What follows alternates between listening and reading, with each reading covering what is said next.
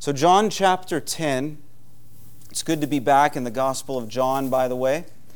And John chapter 10 provides a very encouraging, endearing picture of our relationship with Jesus Christ in that it speaks of sheep under the faithful care of a loving shepherd. The chapter is divided into two halves. And the first 21 verses contain what's known as the Good Shepherd Discourse. We've considered that section already. There, in, in those verses, we, we learn that Jesus calls himself the door of the sheep, verses 7 and 9, and, and the Good Shepherd for the sheep, verses 11 and 14. And when we put these two metaphors or these two pictures together, we learn that, that Christ is the means of entrance into God's flock and that he lovingly shepherds each sheep who enters. We come under his care to delight in the abundance of life with God, which he gives to us and shares with us in gracious generosity. It all pictures a tender, affectionate, everlasting relationship between us and the Lord, which is meant to inspire faith in Christ. That's what we see, I think, in the second half of this chapter, our text today. The aim here is that we would believe in Christ to the enjoyment of eternal life with God. For the Lord Jesus, He seeks and he saves the lost, and he secures them forever. So I want to take it in three parts this morning. First, I want us to consider a, uh, a, curious question, actually, a curious request. I'd rather call it a curious request. That's in verses 22 and 24, 22 through 24. Second, I want us to consider a clear reply. Verses 25 through 30. And then, third, a contrasting response. And that's in verse 31 through the end of the chapter, verse 42. So, again, a curious request, a clear reply, and a contrasting response. First, a curious request. Thematically, the passage is linked to the previous section in that it still talks about sheep and about Christ as their shepherd, but it's a different occasion than before. It was the time of the Feast of Dedication, uh, which occurs in December by our calendar, which probably signals about two months' time between the conclusion of verse 21 and the start of verse 22. The Feast of Dedication wasn't, a, um, wasn't one of the uh, biblically appointed feasts. Uh, rather, it emerged out of a really tragic period in the life of the Jews.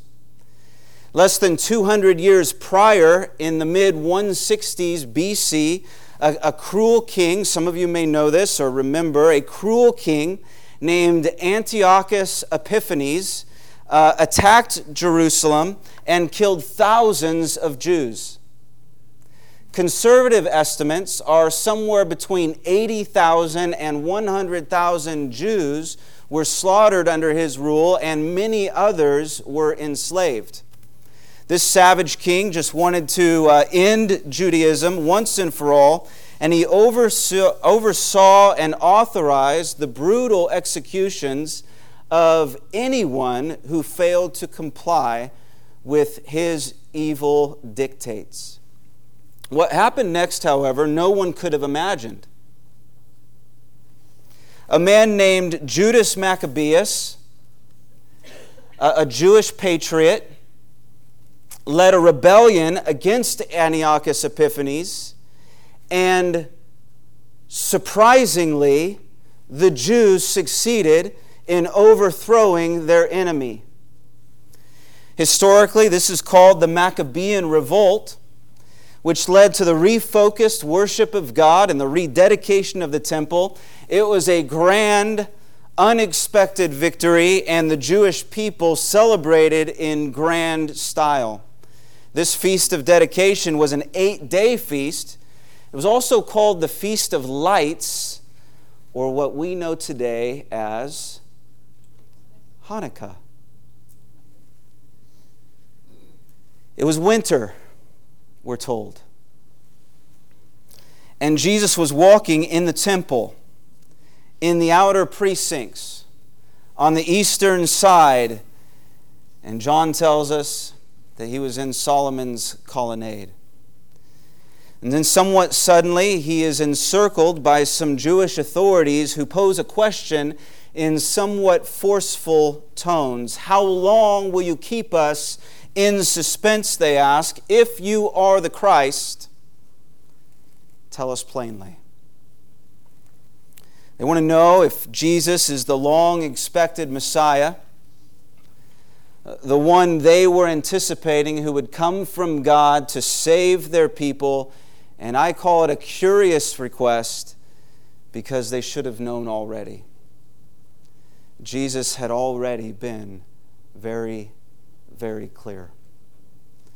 And he says as much in verse 25. I told you, he said. In other words, I have told you and you do not believe. The works that I do in my Father's name bear witness about me.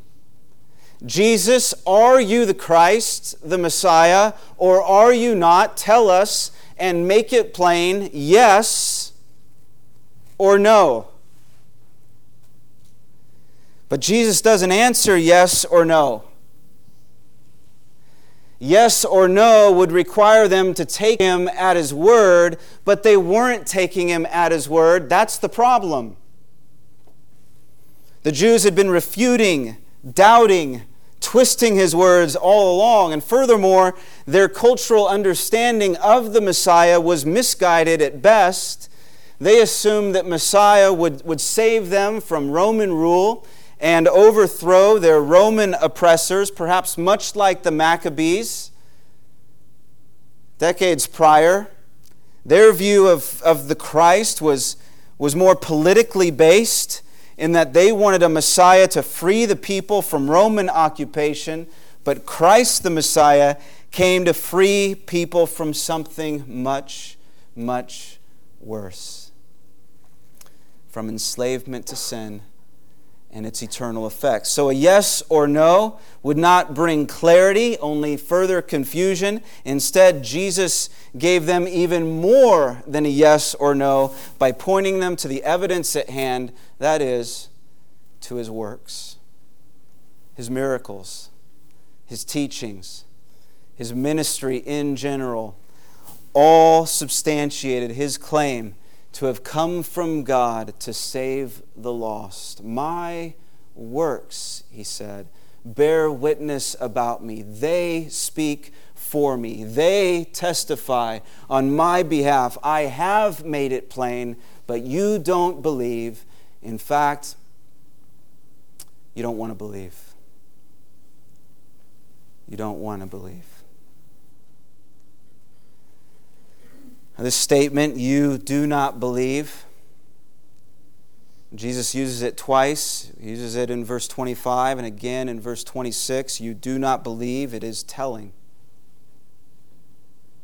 You look at the original construction, and it, and it reveals a, a posture of willing, persistent unbelief.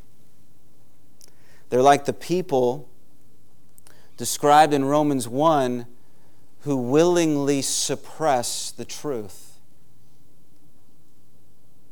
We know people like this. We may have been people like this. We may be people like this.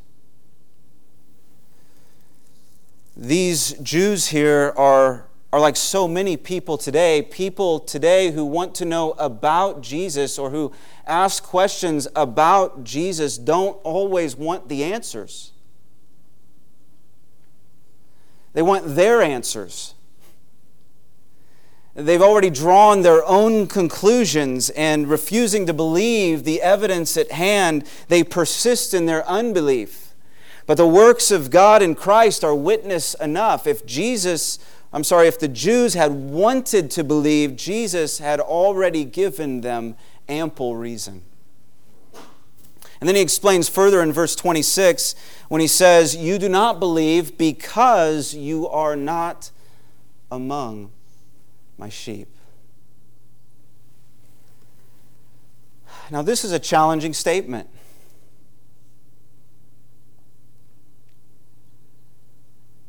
This will challenge your thinking.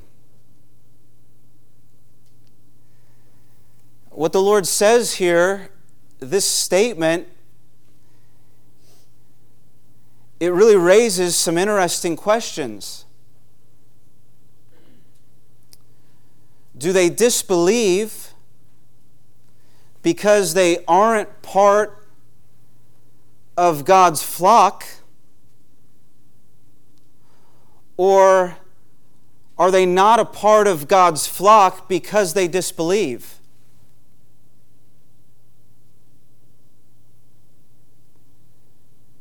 Do they disbelieve because they aren't a part of God's flock, or are they not a part of God's flock because they disbelieve? And the answer is both.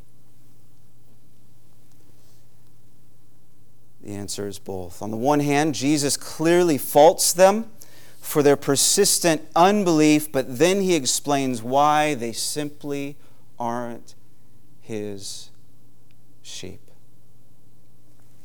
And so, what we have here in this one verse is the this juxtaposition between two equally biblical truths the truth of real human response, you do not believe, and the truth of real divine sovereignty because you are not of my sheep.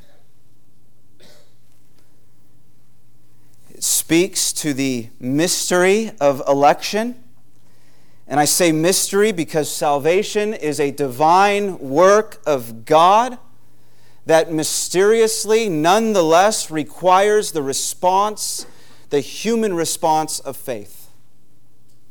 Divine election, essentially the belief that God chooses us rather than us choosing Him, does not overrule our need for response. It does not disregard our will or drag us against our will. It is instead the means by which we will, by which our wills, once enslaved by sin, are freed to follow Christ, by which our wills, once dead in sin, are made alive to Christ. So we might think of it this way we might imagine Christ as a door the door. And the great gospel call of salvation goes out, it goes forth to whosoever will believe. And it calls you to leave behind your life of sin and shame and to receive forgiveness and, and, and, and newness of life with God. And so you, having heard this great gospel call, you enter through that door as an act of the will, your will, as an act of the will. And as an expression of faith, you enter through that door and you come to Christ and you pass through into everlasting joy. No one is forcing you. It's not mechanical. It's not robotic. You're doing it under your own free volition. However, once inside, you're inside, you're in this, this you're in God's flock essentially. Once inside, in this sense of everlasting joy, you turn around and you see the back side of the door through which you just came, and you read the words, chosen in Christ before the foundation of the world and called by God Himself. In other words, your salvation was God's work ultimately to which you freely respond.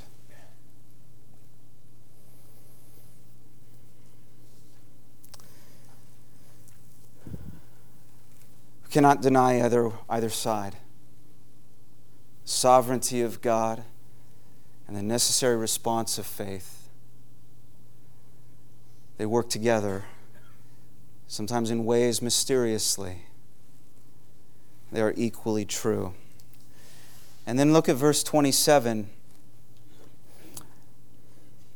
So he says, You do not believe because you are not my sheep. Verse 27 My sheep hear my voice, and I know them, and they follow me. They hear my voice, Jesus said. That is, they are called by Christ and they respond to that call. So there's this general, wide sweeping call of God that goes out to a, to a, to a, a, a world of lost humanity. Right? That's John 3:16. For God so loved the world that he gave his only begotten Son so that any who would believe in him, whosoever believes in him, would not perish but have everlasting life. That's this general, wide sweeping call of God that goes out to a world of lost humanity. And then there is a particular personal call. And we call this effectual calling, meaning that God, through the Holy Spirit, comes to you. He convinces you of your sin and need, and He causes you to see God's provision in Christ, and He enables you to embrace Christ personally as Lord and Savior. So, so we will never respond to God's call unless God first makes it possible.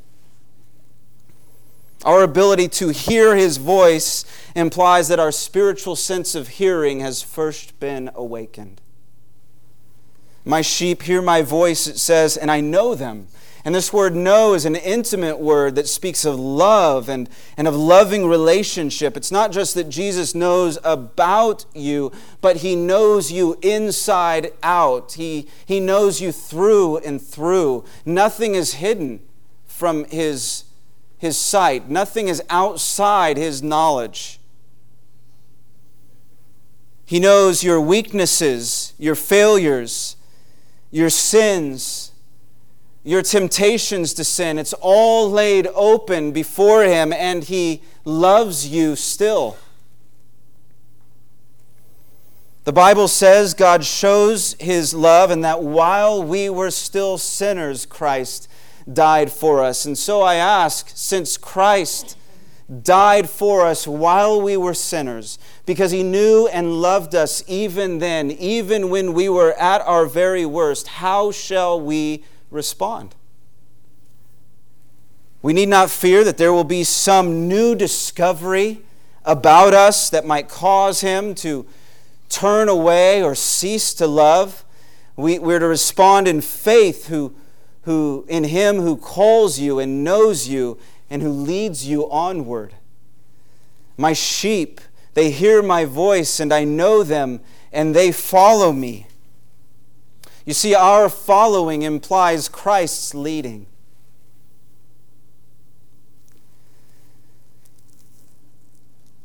Now, think with me for a moment. If Jesus is going before us, if he is leading the way, then that means that he has already authorized and or experienced whatever comes your way. And this is one of the great, sometimes unseen blessings of being in relationship with Christ. Because He is leading the way, He has already experienced all to which you are exposed.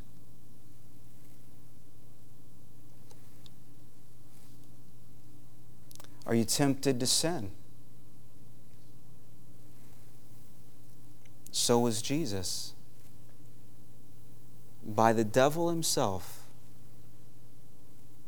yet he remained faithful. Are you weary of empty, hollow religion? So was Jesus. And he calls the weary to come to himself and find true rest. Are you feeling the weight of what lies before you? Maybe you're here this morning and you're just anxious and weighed down and burdened by what, what's before you, either this week or in the coming days. So was Christ. Even as he prayed in the Garden of Gethsemane and his sweat became like, became like drops of blood. Have you been betrayed and deserted? So was Jesus, even when his closest friends left him at his darkest hour. Have, have you been misunderstood and mocked, set up, maybe, and even conspired against? So was Christ before the Jews. Have you been passed over or punished for something you didn't do? So was Jesus before Pontius Pilate. Have you ever been forsaken? So was Christ. On the cross, he was a man of sorrows and acquainted with grief, we're told, who was wounded for our transgressions and crushed for our iniquities, and upon him was the chastisement that brought us peace. And so be assured that whatever you have faced or are facing or will face in the future has been experienced in some way already by the Lord Himself. The Bible says He is able to sympathize with our weaknesses, and He does. He does sympathize with your weaknesses, and then it calls us to to therefore with confidence draw near to the throne of grace that we might receive mercy and find grace to help in our time of need.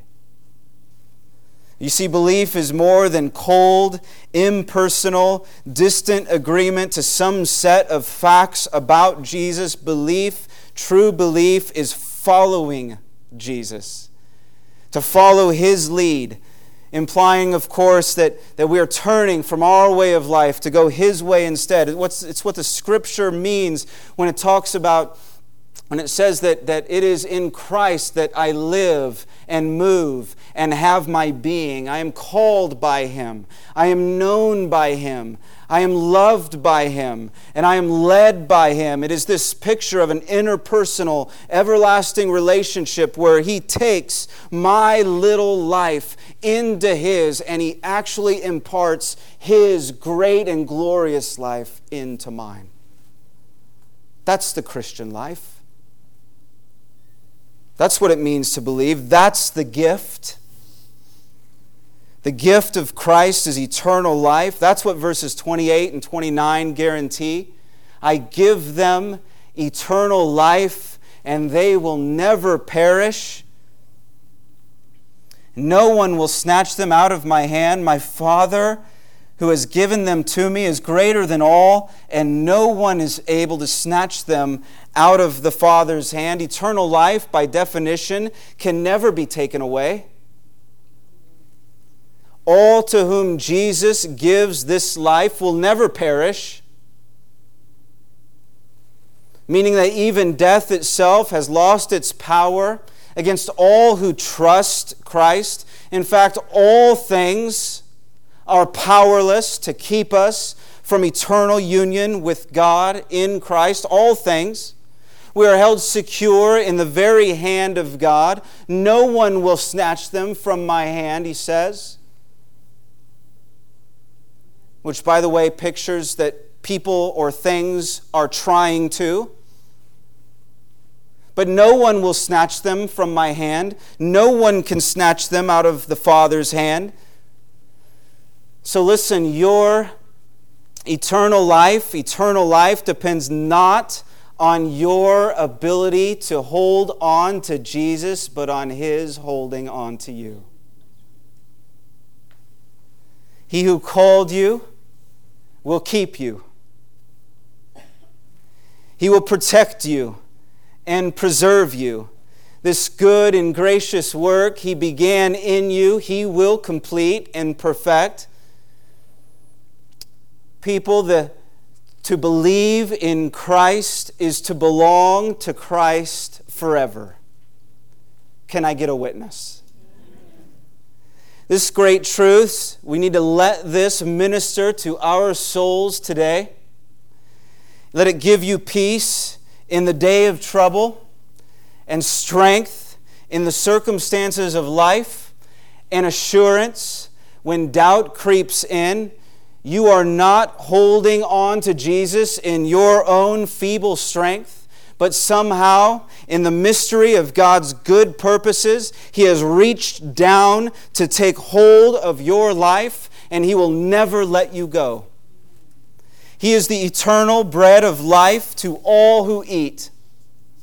He imparts continuously flowing springs of fresh, living water to all who drink. It is a certain kind of life, not just not just life that simply goes on forever, but it does go on forever. Even in the presence of evil, and when evil forces attempt to snatch us from God, we will be kept in His strong hand.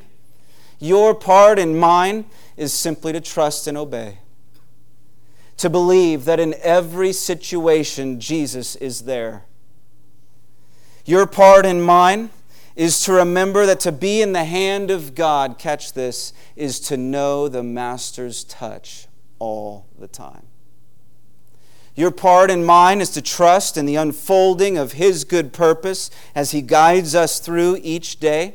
Listen, your part and mine is to, to remember that He's got the whole world in His hands, right? He's got the whole wide world in his hands. And so the scripture says, if God if God is for us, who can be against us? He who did not spare his own son, but gave him up for us all, how will he not with him graciously give us all things? Who shall bring any charge against God's elect? It is God who justifies. Who will condemn? Is Christ Jesus. He's the one who died, and more than that, who was raised, who's at the right hand of God. Listen, who is interceding for us. Who shall separate us from the love of Christ? Shall tribulation or distress? or persecution or famine or nakedness or danger or sword? Shall any of those things separate us from the love of Christ? No. For in all these things, love this phrase, we are more than conquerors through him who loved us. For I am sure that neither death nor life, nor angels nor rulers, nor things present, nor things to come, nor power, nor height, nor depth, nor anything else in all creation will be able to separate us from the love of God in Christ Jesus our Lord. You see, it is the supreme love of God that holds us secure in His hand. Therefore, it is impossible for a true believer it is impossible for a true believer to lose their salvation because at the end of the day, it's not about your grip on God, but about His grip on you. I and the Father are one, says the Lord in verse 30. speaking to the essential union between the Father and the Son, underscoring the deity of Christ and that he is not only the Son of God, but of the same divine essence as God.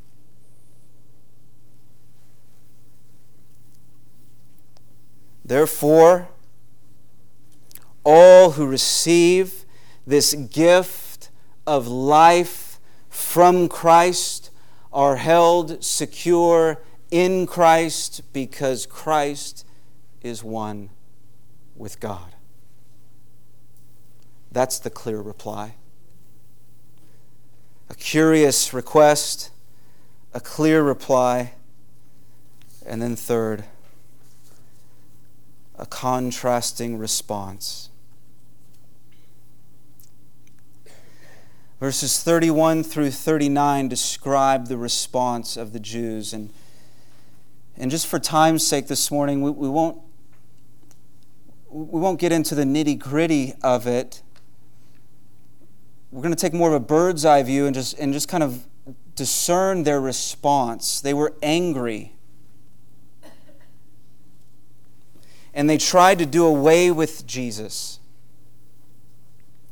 First, they prepare to stone him. That's verse 31. And then they try to arrest him. Verse 39. They simply refused to accept that Jesus is the Christ, divine and one with God who gives eternal life to all his sheep, to all who believe, but they refused to believe. However, the chapter ends with a much different response.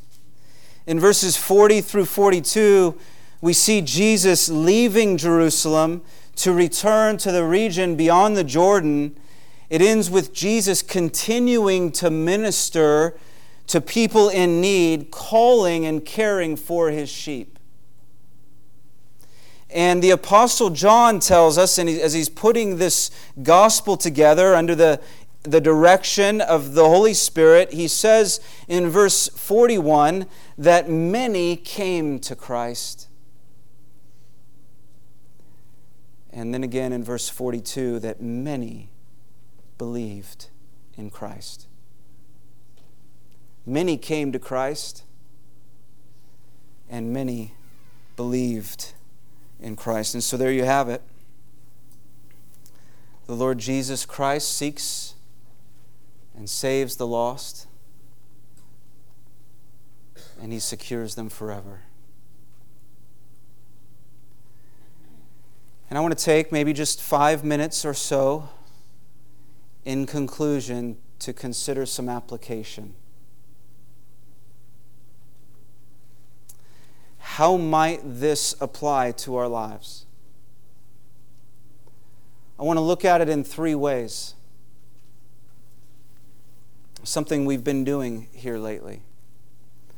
First, is there an upward application here? In other words, how does this passage affect and inspire your worship of God?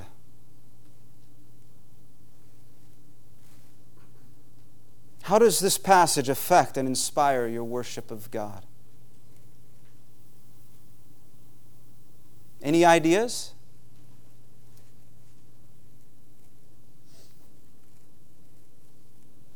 Anyone? Elva.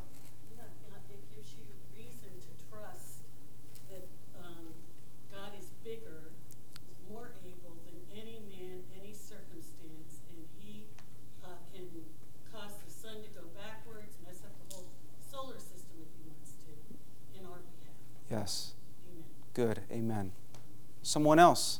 How does this passage inspire and affect your worship of God?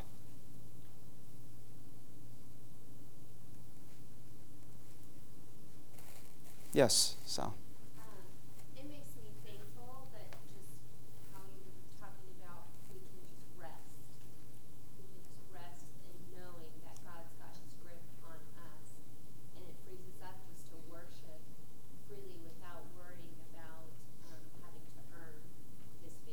Right. Good. We're not the hamster on the wheel, striving, right? To, to in some way try to earn favor with God.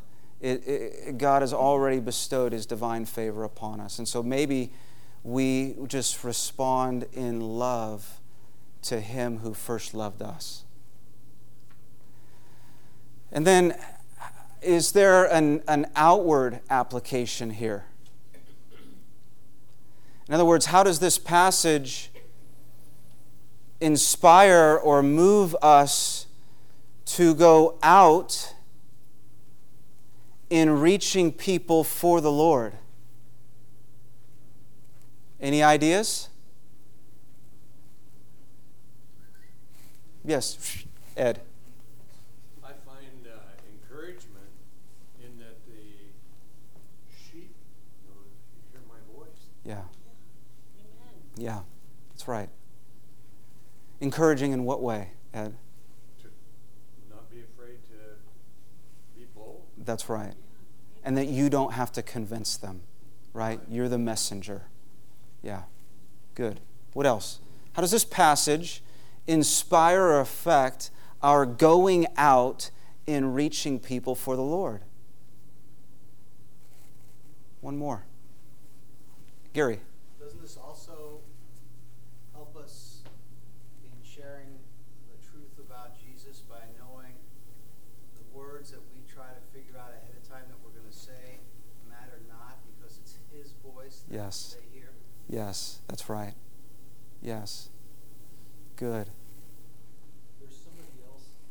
People are people are trying to navigate their ship, and um, this the seas get really rough. Sometimes they're placid, sometimes they get really rough, and they're trying to do it by themselves. And when we can turn over that wheelhouse to to the Lord, let Him grab the wheel, and we move do what we're supposed to be doing. Others are in that same situation. Yeah. Yeah. They are trying to navigate. They are trying to survive. And if we can come to them and help them understand that there is someone who wants to be there, Yeah. someone who loves their soul, someone who wants to support them and came and gave his blood on Yeah. the cross for their soul, and let him help them. Yes. Uh, I so appreciate these responses. The, the I kind of, I was kind of thinking along those lines, Lyle, as I was thinking about it this week. I was just struck by the fact that that these Jews here they, they didn't get it, but yet they they knew their need of a Messiah, a Savior. They didn't recognize Jesus as the Messiah but still there was something in them that knew that that who that, that what they were experiencing in life and in the world around them is not the way it was supposed to be. And i just think people are like that right? There's a general sense that people know that that this that, that the world is broken and that it's not the way it's supposed to be. And even though they don't recognize it perhaps they're, they don't see their need for God, they see a need. And we can be perhaps uh, mouthpieces in clarifying the need for God and God as being the, the answer to their deeper, deepest need. Yeah, one more, Dave. As this is the last week of school, uh, I see a lot of thirsty, thirsty young people. Thirsty for the love of God, yet not knowing what Mhm. they need. And uh, it, it, there's hardly a time where I shy away from an opportunity to share.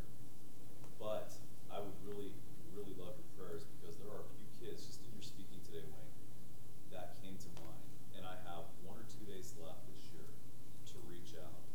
And I would covet your prayers Yeah. that the Lord would move me to speak to those students in a public school Hmm. setting, so I have to be wise. But also that God is already putting their names on my heart and in my mind. Right on. Um, and that, just that very uh, appropriate and timely approach after spending the better part of a year with some of these students Yeah. to just reveal uh, the, the satisfaction of Christ in their lives. Amen. So cool. Very good. Okay, one more. How about an inward application? Upward, outward, inward. How does the truth here, this passage, how does it apply not only in reaching people for the Lord, but then building them or building each other up in the Lord? ideas, thoughts?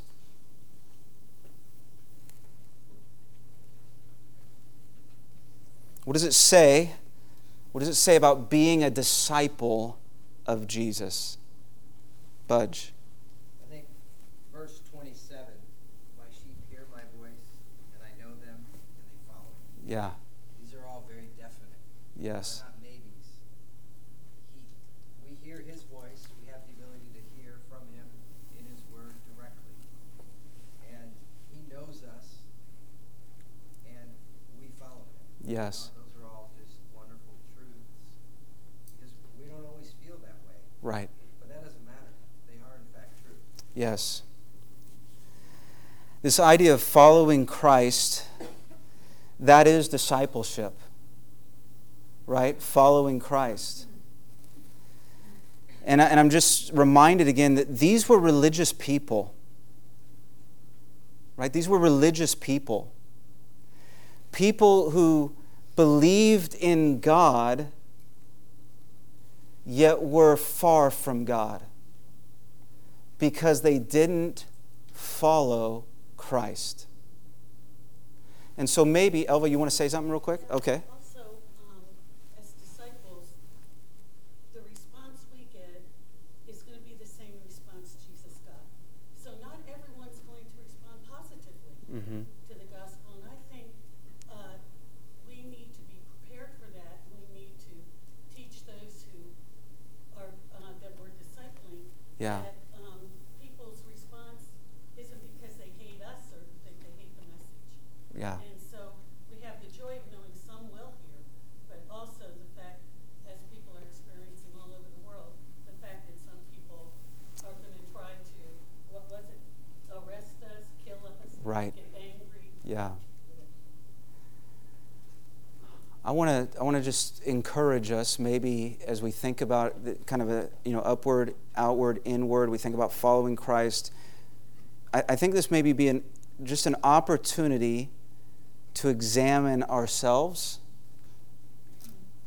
to take inventory of our lives, maybe to ask yourself, each one of us, maybe to ask yourself, is my life, be honest with yourself, is my life marked by trust in Christ?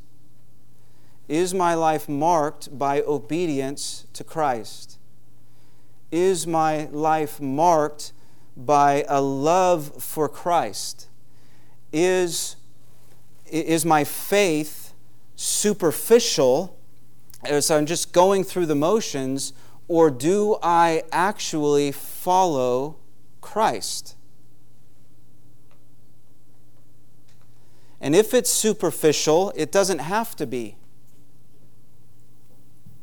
You know, that's the great hope, even as we're sitting here this morning. It doesn't have to be. We can respond today to the call of God upon your life, even as He is, is speaking to us and perhaps to you th- right now through His Word.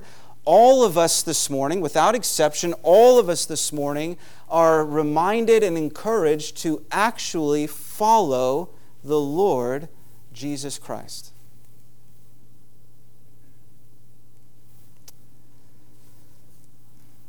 For you were straying like sheep, but have now returned to the shepherd and overseer of your souls. Amen. Amen. That was a bit longer than five minutes.